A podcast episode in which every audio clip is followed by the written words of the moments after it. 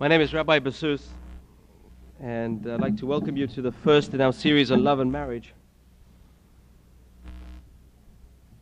I Hope you all have this uh, sheet and you in. Some years ago, I had the occasion to officiate at the marriage of a young American man to a beautiful American woman. The groom was an Orthodox Jew, reared in a strictly Orthodox home, where the father wore a beard, mother wore a sheitel.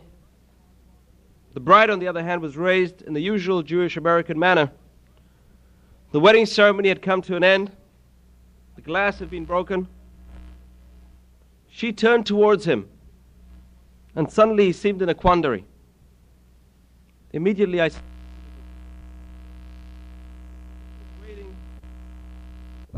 She was waiting for a kiss which would reassure the assembled family and friends that this marriage was built on real and deep love. All of her married friends had made this kissful pronouncement. He, on the other hand, may never have beheld his own parents kissing each other and was taught that love should be exhibited privately rather than displayed publicly. So she was expectant and he was hesitant. But she was an alert young lady, and so without waiting, she threw her arms around him and gave him a big kiss. Somehow, a text in the Bible came to mind. The book of Ruth begins with a husband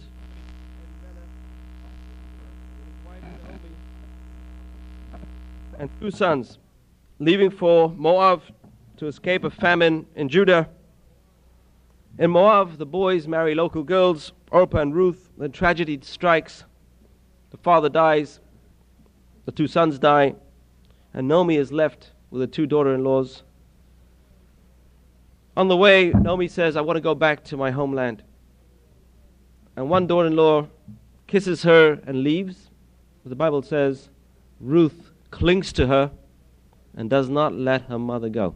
So we see two things kissing which has denote, uh, denotes in the Torah kissing and saying goodbye, or clinging, which is shows more of a commitment.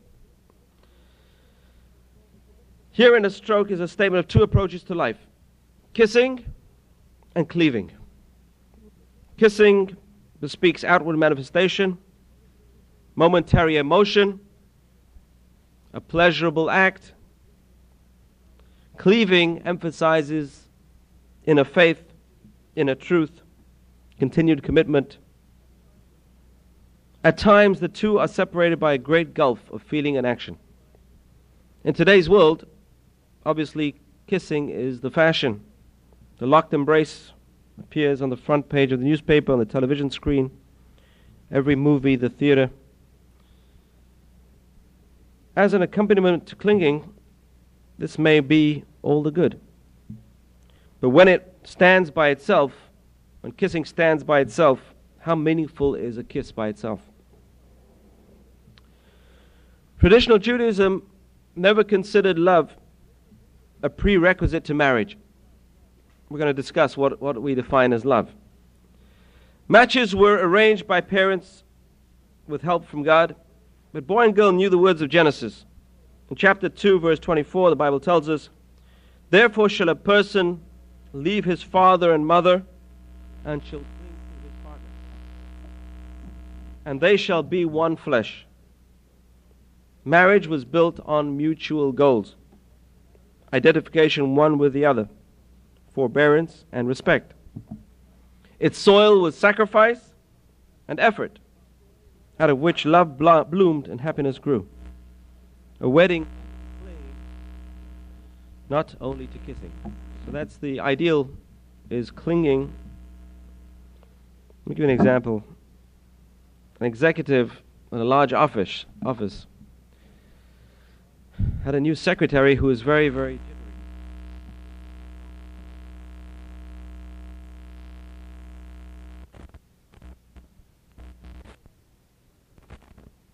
He tried to make a very light conversation with her, and he asked her, he said, What's the matter? He says, Are you in love?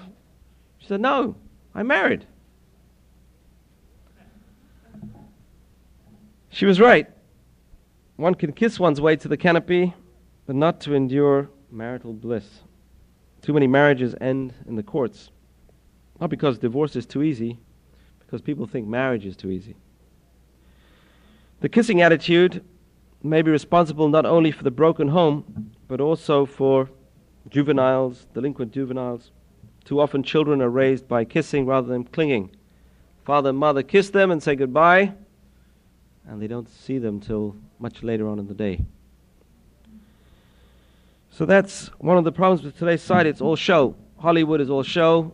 The kiss and the kiss and the kiss, and then what happens a year later? The marriage is over, and they move on to husband number one, number two, number three, number four, number five, and wife number three, number four, number five. What is the definition of love? We find that romantic love, a bit of background and history of love, grew as an ideology in France during the last, quarter of the 12th century. Its uh, theoretical basis was formulated by a French writer in a book called The Art of Courtly Love. Was, this idea was carried to the different parts of France by the troubadours, wandering musicians who wandered from place to place. And this idea spread through Europe very rapidly even into the narrow confines of the Jewish world who were in ghettos at that time. Rabbi Judah the Pious, Rabbi Huda Hasid, who was a rabbi in Germany in the 12th century, he comments in his book, Sefer Hasidim, the Guide for the Pious, with the often quoted phrase. He says, As the Gentile goes, so goes the Jew. We copy. We copy one from the other. So this idea of romantic love spread from the French through Europe and eventually even into the confines of the ghetto. What is romantic love? First definition is pure love, which is the contemplation of the mind and the affection of the heart, but finds no physical fulfillment. And this is Romeo and Juliet, classic case of love. That's the iconoclast case of love, the French ideal of love, pure love unsullied by physical touching. Then you have mixed love, whose desire has been fulfilled, however, infrequently. So that's mixed. It's pure and it's not pure, it's mixed love. It is the idea of pure, unfulfilled love which is celebrated by this famous play, Romeo and Juliet, etc. The transition in the Jewish community from shadchan, traditional way of marriage, through matchmaking, to romance, was confusing to many Jews. And this is illustrated in the two songs in Fiddler on the Roof. I'm sure you've all seen Fiddler on the Roof. The two songs over there which illustrate this transition in the Jewish world. The first one is Matchmaker, Matchmaker. Where Tevye's daughter hopes that the Shadchan will bring her a mate who is both suitable to her parents, but also suitable for herself. Two different issues.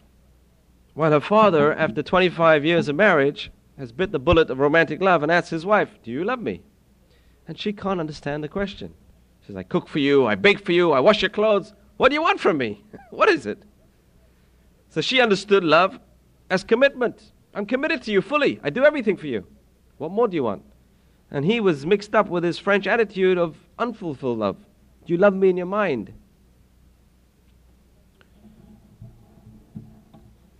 Tevye's wife does not understand.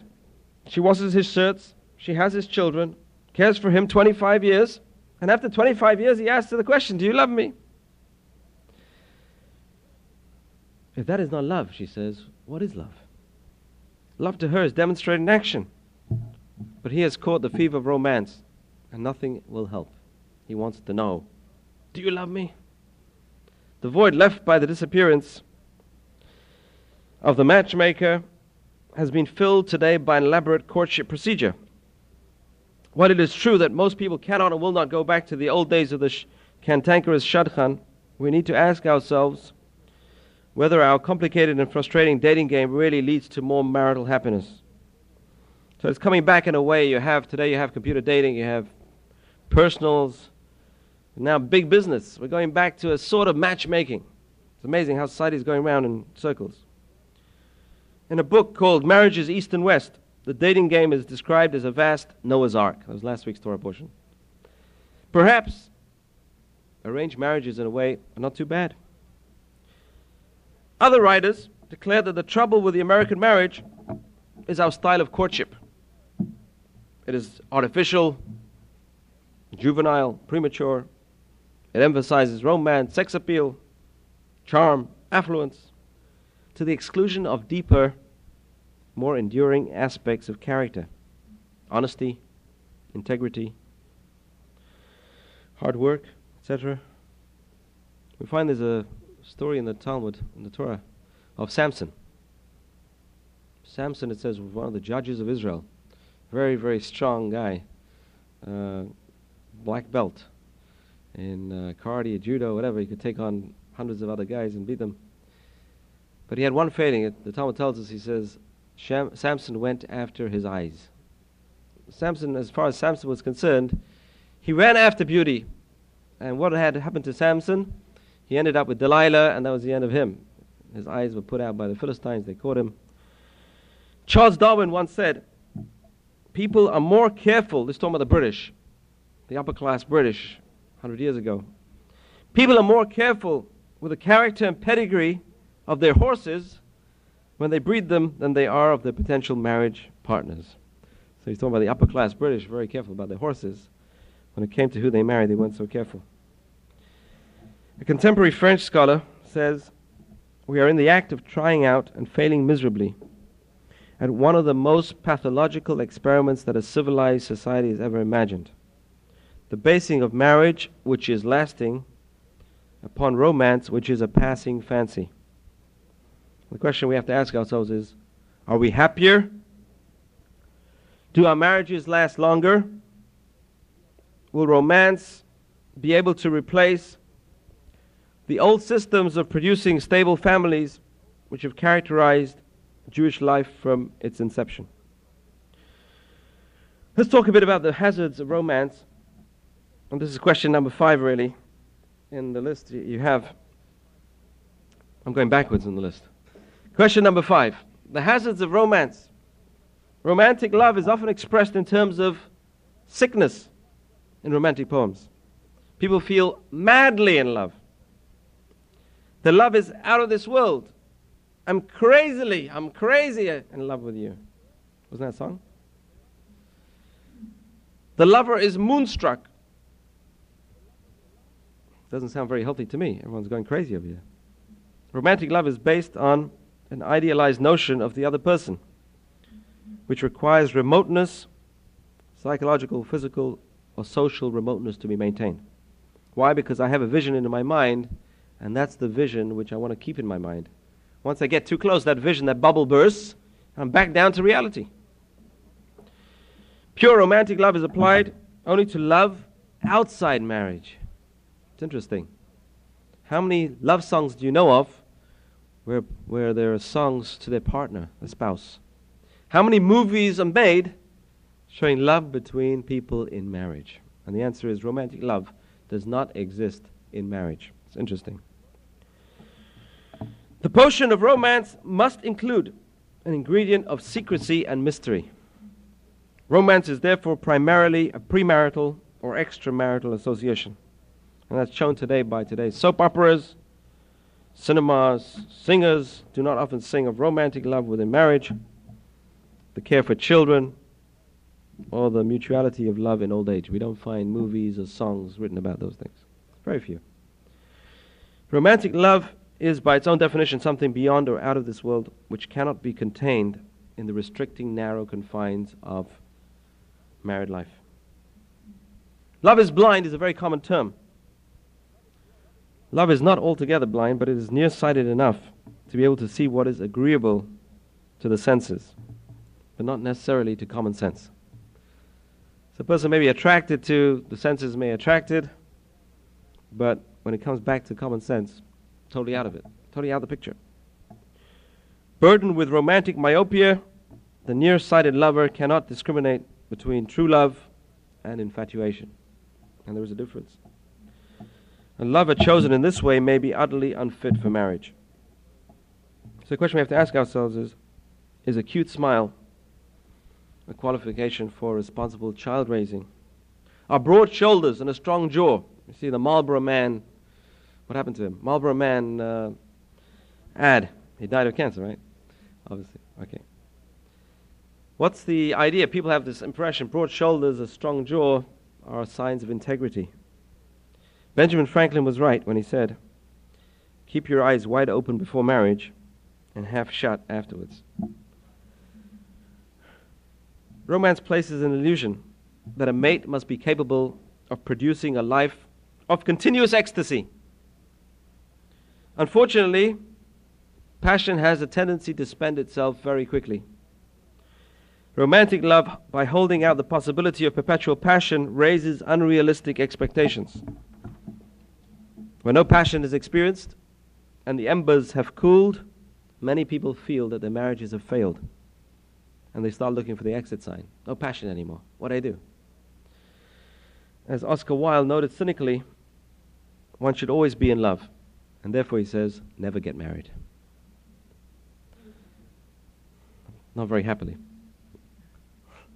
But uh, different kind of marriage, yeah. The religious ethic holds that sex and love must be integrally related. Secular ethic holds the two may be totally separate.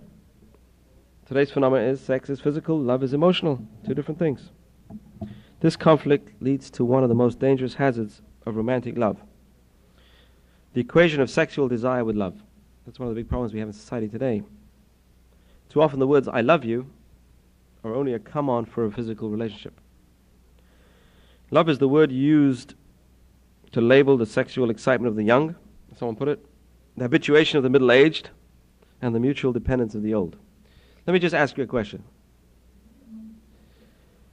Let us uh, ask you a question. When you uh, talk about loving food, let me give you an example. Anyone over here loves apples? Do you love apples? You love apples. If I love apples, how do I express my love to the apple? I love the apple. I eat it. Is that the way you treat something you love? So what something wrong with the word love over here. If I love something, what do I do with the thing? What does a person mean when they say I love apples? What they really mean is I desire the apple for myself because I love myself. I love myself and I want the apple.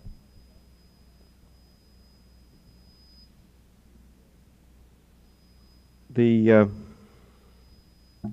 similarly in relationships, a person can say, "I love you," but all too often it means, "I want you because I love myself.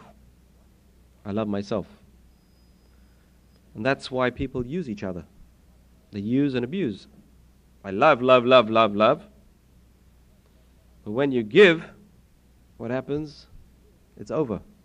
When the other side gives, the guy is satisfied, whatever it is, and the love is dissipated. Because it's not true love, it's a selfish love. And that's today, unfortunately, when you see the movies, when you hear normally in daily life, people say, I love you, I love you, I love you. If there's no commitment, that cannot be classified as love. So that brings us to the first issue. What is the definition of love? Love is the word used as we mentioned, to label the excitement of the young, the habituation of the middle aged, and the mutual dependence of the old.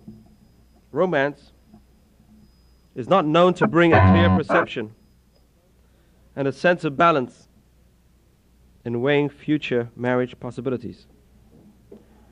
The sickness, the sadness, and the magic distort reality and distort vision selecting a lifelong partner under such heady intoxication is very hazardous. So when a person is madly in love, and they're mad with that state of madness, how can you select a partner when you're madly in love? How can a person select a partner when they are, when they are crazy? How can a person select a partner when they are moonstruck? Judaism treasures the love of husband and wife. and surely knows the power and attraction of romantic love. Judaism gave the world the Bible, the Psalms, and the Song of Songs. It knew of love, but not a pure love that is never consummated, except between man and God. But Judaism has a way of consummating the love between man and God, and that is David and Jonathan. No, but there was. We'll talk about that. What do you mean by consummated? We're going to discuss. Relationship has to have give and take, and that itself is a kind of consummation. We consummate our love of God by doing things for God. There is no Romeo and Juliet in Jewish literature. Judaism is suspicious of powerful drives that cannot be disciplined, of blind urges, of decisions which are non ethical. It considers ecstasy to be temporary and undependable in long range commitment. So you cannot depend on romance or in a state of ecstasy to last and be a long term commitment. Unless it can be transformed into everyday small acts of love. Judaism considers romantic love and affection in marriage to be desirable. It is one of a cluster of values that brings man and women into marital partnership. There is much in our historic character and echoed in the Bible and Psalms and Song of Songs regarding love. Judaism holds that romantic love in the proper framework adds a dimension to life that can come from no other source. However, romantic love becomes foolish when it supplants other values. So, other critical values which are more important than romance in a marriage. That was the big debate between, in Fiddler on the Roof, between Tevye and his wife she couldn't understand this idea of romantic love. What is it? What is going on with you? You're crazy? What are you moonstruck? What happened to you? I'm totally committed to you. I'm doing all these things for you. What do you want? What more do you want? So much is the love for a wife assumed in Jewish law that the Bible explicitly commands us to love God, to love our neighbors, but never once does it explicitly demand of a man to love his wife. However, there is one opinion that Ramban, Ramban Nachmanides, who says when the Torah says love your neighbors, it's a bad translation. It says v'hafta l're'acha kamocha. Love your re'ah. What's a re'ah? We find in the seven blessings of the chuppah under the canopy. One of the blessings refers to re'im mahuvim, beloved friends. Re'ah is a friend. Love your friend as yourself. Ramban Nachmanides says your friend, your best friend, is your spouse. So we do have a mitzvah of loving one's spouse as oneself because the Bible tells us in Genesis they should cling together and be one flesh. So if I love my spouse as myself, we are one. There's a famous story of, uh, there's a book called The Tzaddik in Our Time, a Tzaddik in Our Time, very beautiful book, um, about Rabbi Aryeh Levin, who lived uh, not, re- not long ago in Jerusalem. And it says one day his, his wife was sick and he took her to the doctor. And he told the doctor, he said, Our leg is hurting us. The doctor looked at him and scratched his head and he said, What do you mean? He said, Yes, our leg is hurting us. So again, he's looking at both of them, what's going on? He said, My wife's head is, my wife's leg is hurting us. So that's one body, one, and two individuals, one unit. The idea that romantic love is desirable when associated with other values is reflected in the halakha and Jewish law. The law confronts the question, you know, the fifth commandment. What is the fifth commandment of the Ten Commandments? Honor your father and your mother. Fifth commandment, honoring one's parents. What happens when the fifth commandment is clashed with a person's desires? Other words, I desire this woman, I love this woman, I find this woman suitable for me, My parents say, no, break it off. We don't like her. What happens? The Jewish law would say, leave your parents and cling to your wife. That's the precept in Genesis.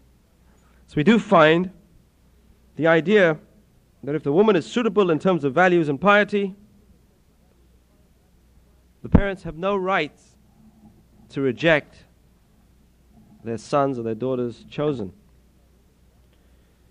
Considering the enormous value that Judaism places on the fifth commandment, this decision to overrule parental objection in favor of love is astounding. Maimonides considers it perfectly permissible to look at a woman with, with intent, with, with love, in order to determine whether she is physically suitable and lovable as a wife. Such looking or dating, as we would call it today, would not be considered to be motivated by immoral desires if it is for the sake of marriage. When it exists, the love between a man and woman is one of the strongest forces in the world. However, love usually grows in stages. We find there are five stages of love mentioned in the Bible. It's interesting how much there is in the Bible, um, which people don't even think about. But if you look at the sequence of love mentioned in the Bible, I have one of these CD-ROMs. They have the whole Bible on CD-ROM now. So a CD-ROM, I put in the word love in the Bible, and I did a search. It came out with, I'll tell you exactly how many sources. In the five books of Moses, altogether, there are 39 mentions of the word love. But there is a sequence. The majority, the vast majority of them, are dealing with love of a wife or love of God. Let me give you a few examples. It says that Isaac loved his wife Rebecca. It says that Jacob loved his wife Rachel. And again, it repeats over and over again the story of Rachel and, and, Isaac, and Jacob many times. The word love. But the first order, it's interesting to see the order, the sequences different kinds of love. The First order it talks about is love of a child. When God comes to Isaac, God comes to Abraham. He tells Abraham, he says, Take your son, the only son, the one you love, take Isaac. That's the first time in the Bible where it talks about the word love. Interesting. Why would it talk about love in a context of a child? when we think about love, we don't normally think of love in terms of a context of a, a child. We think about more in terms of partners. Why love of a child first? Well, let's go through the sequence and maybe we'll try and answer some questions. The, the second source is Isaac and Rebekah. It says he took Rebekah as his wife and he loved her. Third source in sequence is love of a neighbor or a friend. As Rabbi Akiva put it, the major principle of the Torah is loving your neighbor as yourself. The fourth is love of God. And the fifth, anyone has it a guess? Is love of a stranger. There is a law in the, in the Torah of loving a stranger, which usually refers to a convert, a person who converts to Judaism. There's a stranger amongst us, and uh, there's a mitzvah to love them. But why this order? Seems to be a very strange order. If I was thinking about writing the Bible, the first thing I'd put would love God. What's, what's the first thing? Why talk about love of a child? And the answer is how does a person, what is love? When the Bible defines love, this is how it defines love it puts a child first. Why? How do you love a child? How does a person love a child? If we think about how our parents treated us, we can't remember that far back. But it starts basically with the mother carrying the child for nine months. Now, I've never done this myself, but I can imagine how much trouble that would be. If you have a stomachache, um, think about it. Um, person has a burden, carrying a heavy pack on their back. Imagine day in, day out, sleeping with a pack in, in front of you. You're, you're carrying a heavy burden. And the, just watching my wife go through the contortions of childbirth, I mean, she must love that child to go through all that. And then going through the agony of waking up in the middle of the night to change diapers and to feed the baby. Why would a person do that? Either they're crazy or there's a tremendous love for a child.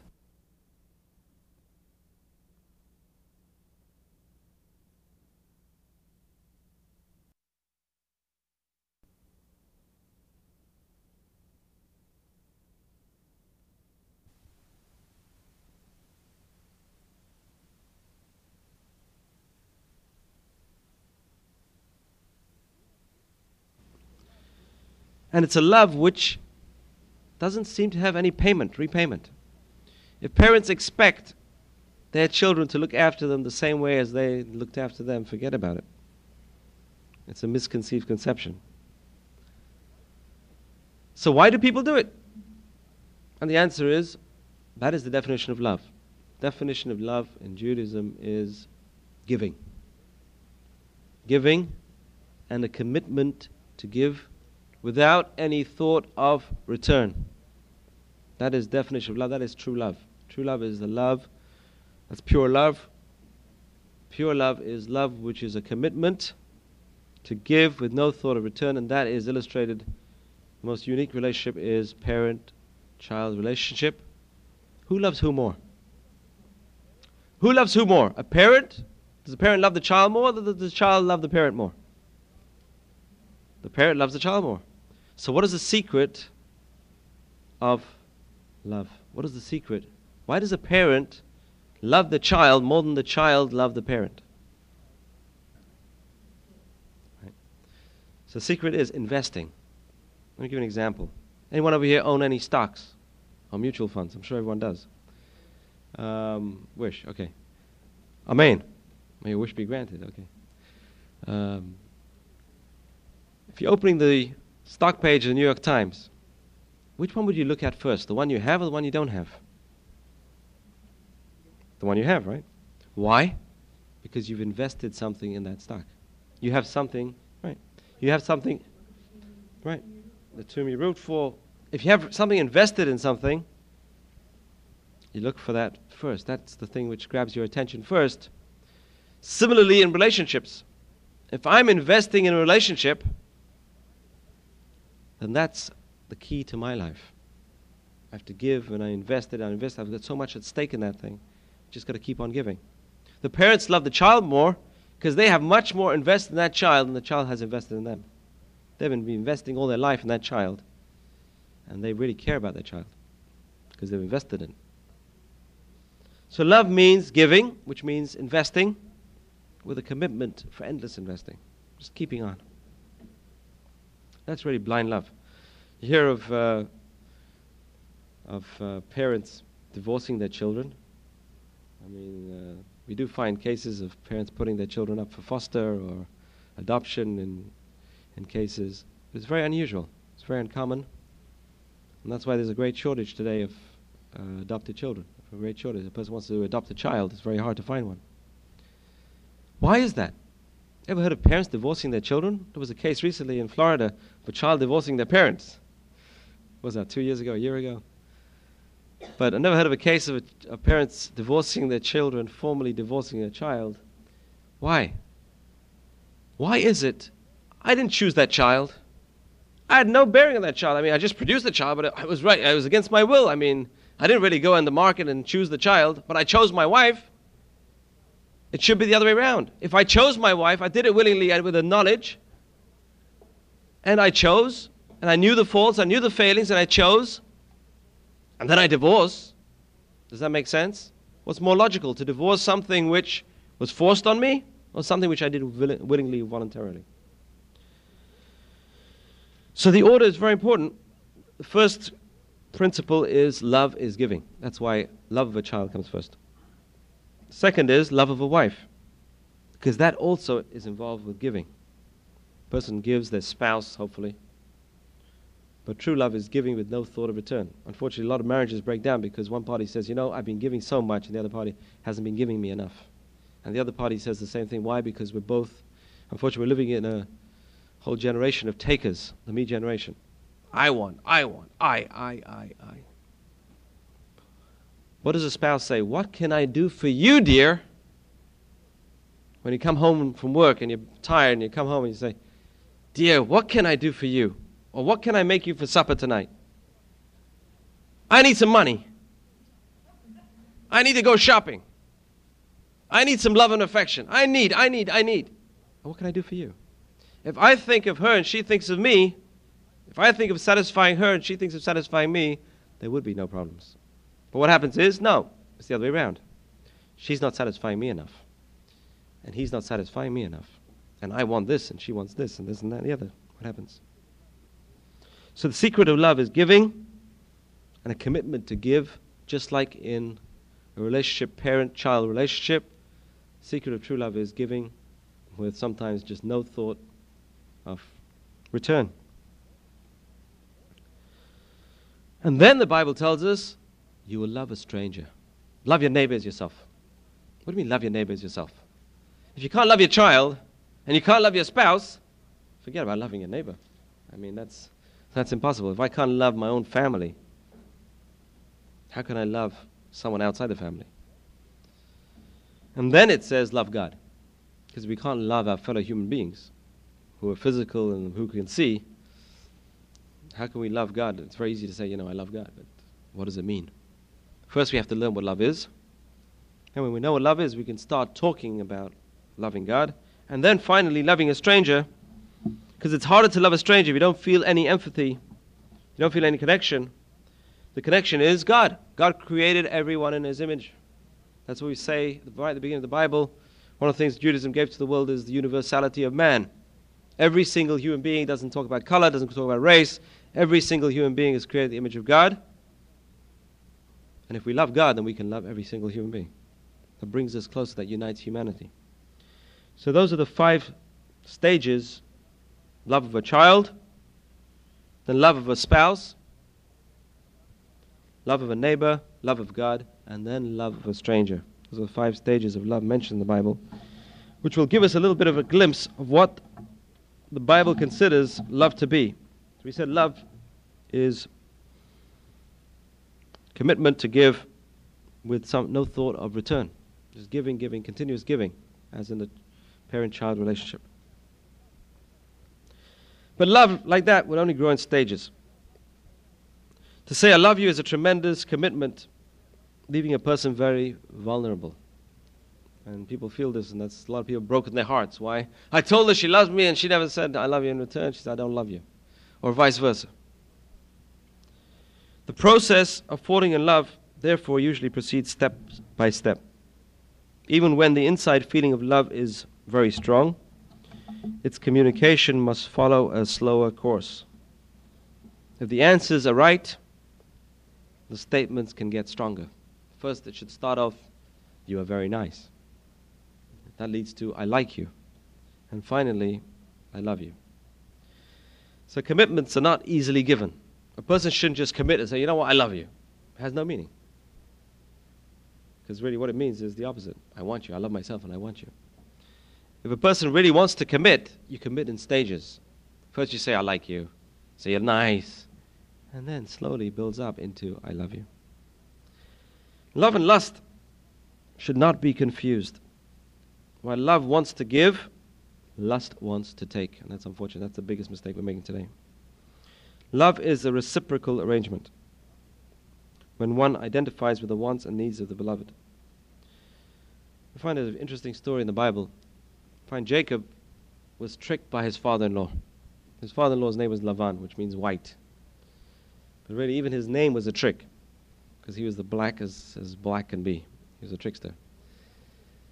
And Jacob worked seven years for Rachel. And what happened? Lavan, at the wedding ceremony, which is where we get this Jewish custom of uncovering the veil, lifting up the veil of the wife before the wedding. Bedeken, it's called. He tricks her puts someone else in the place, and in the morning it says Jacob wakes up, which we'll, we'll talk about later on. Um, why he didn't realize earlier, this is one of the lectures later on. Um, he wakes up and he finds another woman over there. So he goes back to his father in law, he says, You trickster, you tricked me. Says, Well, in our country, we don't do what you did, you know, to your brother. We always give the older one before the younger one. We don't do, you know, he's hinting to him, You're a trickster, you tricked your older brother. We don't do that in our country. So the arrangement was okay, I'll give it to you after seven days. But for that first wife, for that Rachel, he worked for seven years. If you have to wait seven years to marry someone who you love, how long would that seem to you? How long would that time be to you? A short time or a longer time? Be a torture. Imagine, I love this woman. I want her. I want her so desperately. I love her so much. And you know what? I got to wait. My father in law says, wait seven years. You got to work for me for seven years first. And then, that's it. That's, this is your prize. Seven years. Those seven years are to be torture. Those seven years are to be like 20 years or like 50 years. Because time will drag and pass slowly. The Bible says the opposite. The Bible says, seven years were like a few days in his eyes. Very, it's very hard to understand. Why would seven years be like a few days in his eyes? And the answer is if you think of love as giving, then you can wait.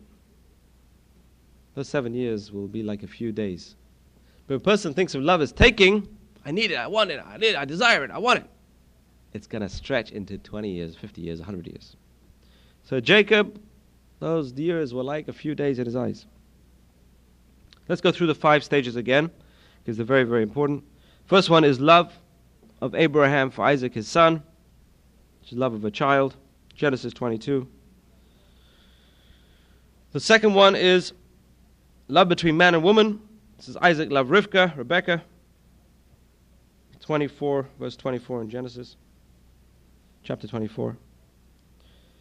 Three is love of one's neighbor, love of God, then love of a stranger. Of that order. Love means feeling about another person. So with a commitment and with a giving, a person invests, we said, you look at that stock first. Why? Because you start caring about it. You start worrying about it. You start feeling about it. When you love a person, that person's happiness becomes very dear to you.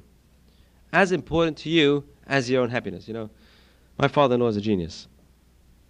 I don't know what his IQ is, but socially, I mean, uh, he's a genius. He came to me three days after my my wedding. And he says, You know, I want to just have a little heart to heart talk with you, man to man. I said, Okay, sure, come on in. He comes in. My wife was away, she was somewhere else. He comes in, he says, You know what? Let me tell you a little secret. You want to be happy? I said, Yeah, sure, I want to be happy. So let me tell you a little secret. Said, If your wife is happy, you will be happy. If she is unhappy, you will be unhappy. So the guy was a genius. Because if you want, you, you want to, you want, someone, everyone wants to be happy. We all want to be happy. How can we be happy? I can't be happy. She's not letting me be happy. But if I make sure that she's happy, she'll make sure I'm happy.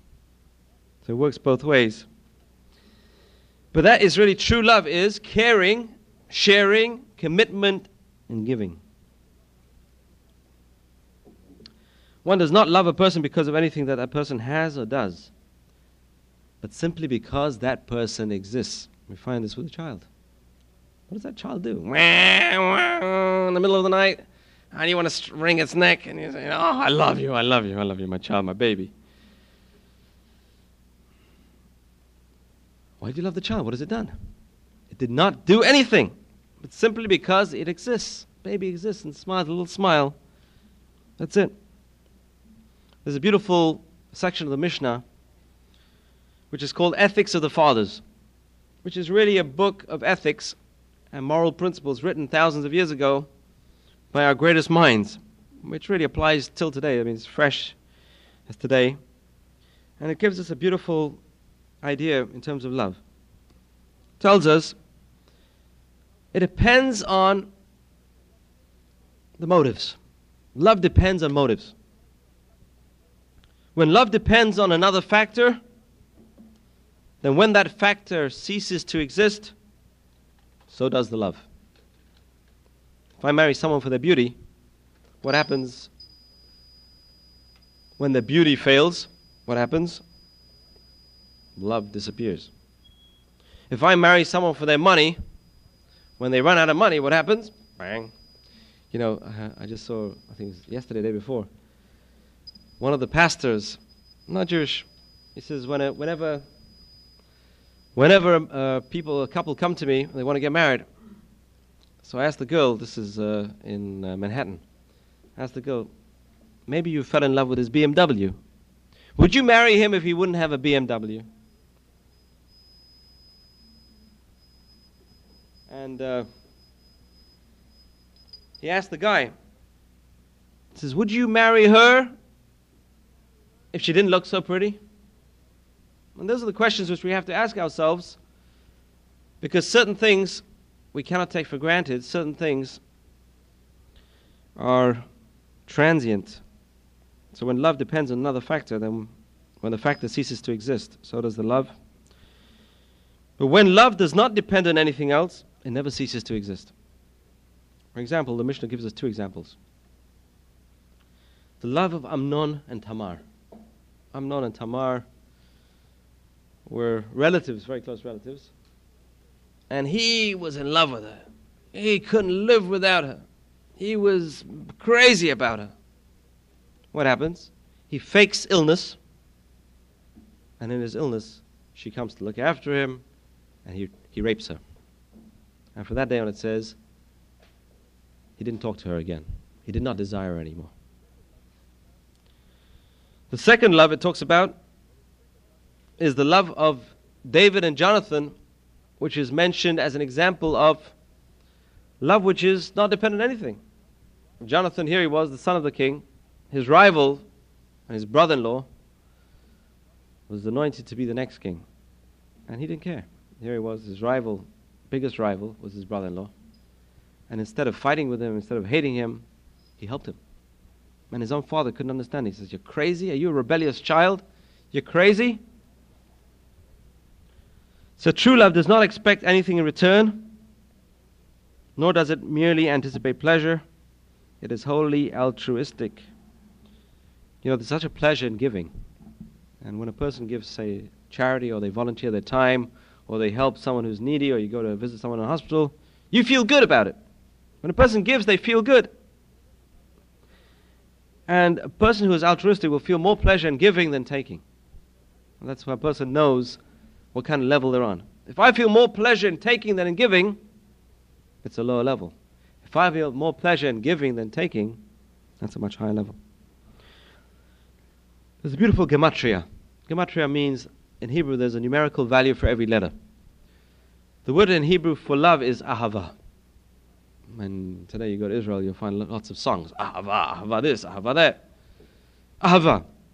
The numerical value of ahava is 13.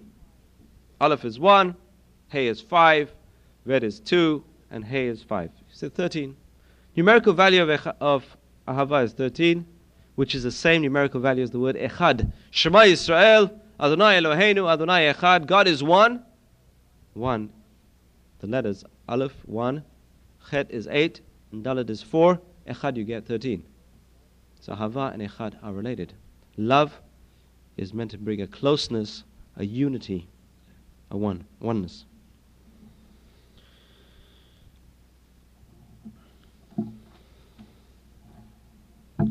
So that's the biblical um, perspective on love, and uh, as opposed to the French and European concept of romance, which unfortunately society has today adopted. And that's why, unfortunately, a lot of relationships are breaking up because people think, you know, love is over, love is finished. She doesn't give me enough. He doesn't give me enough. The romance is over. The passion is over. It's all finished. What do we do? Let me just tell you a little story. We'll stop over here in terms of passion. Um, and we'll come back to this in a different uh, class. There's a, there's a story, it's a true story. A famous doctor in Europe, um, Dr. Frankl, Viktor Frankl. Have you heard of him? Viktor Frankl.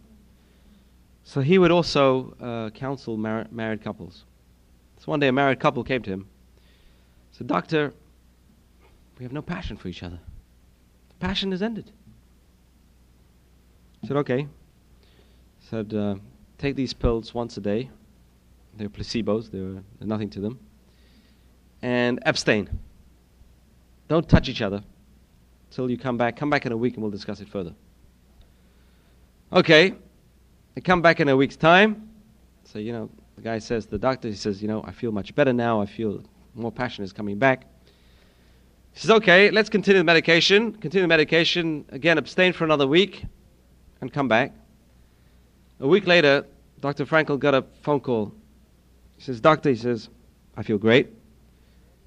We had relations last night, this morning, and we're going to do it again tonight. I don't need you anymore to help with you. but what do we see over there? We see that passion has a way of dissipating itself.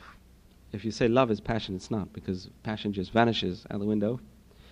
So love is something deeper, and the secret of love is commitment to give, to share, and to unify. And that's a thought which I want to leave you with tonight. Um, we'll continue next week with the second uh, lecture. Any questions?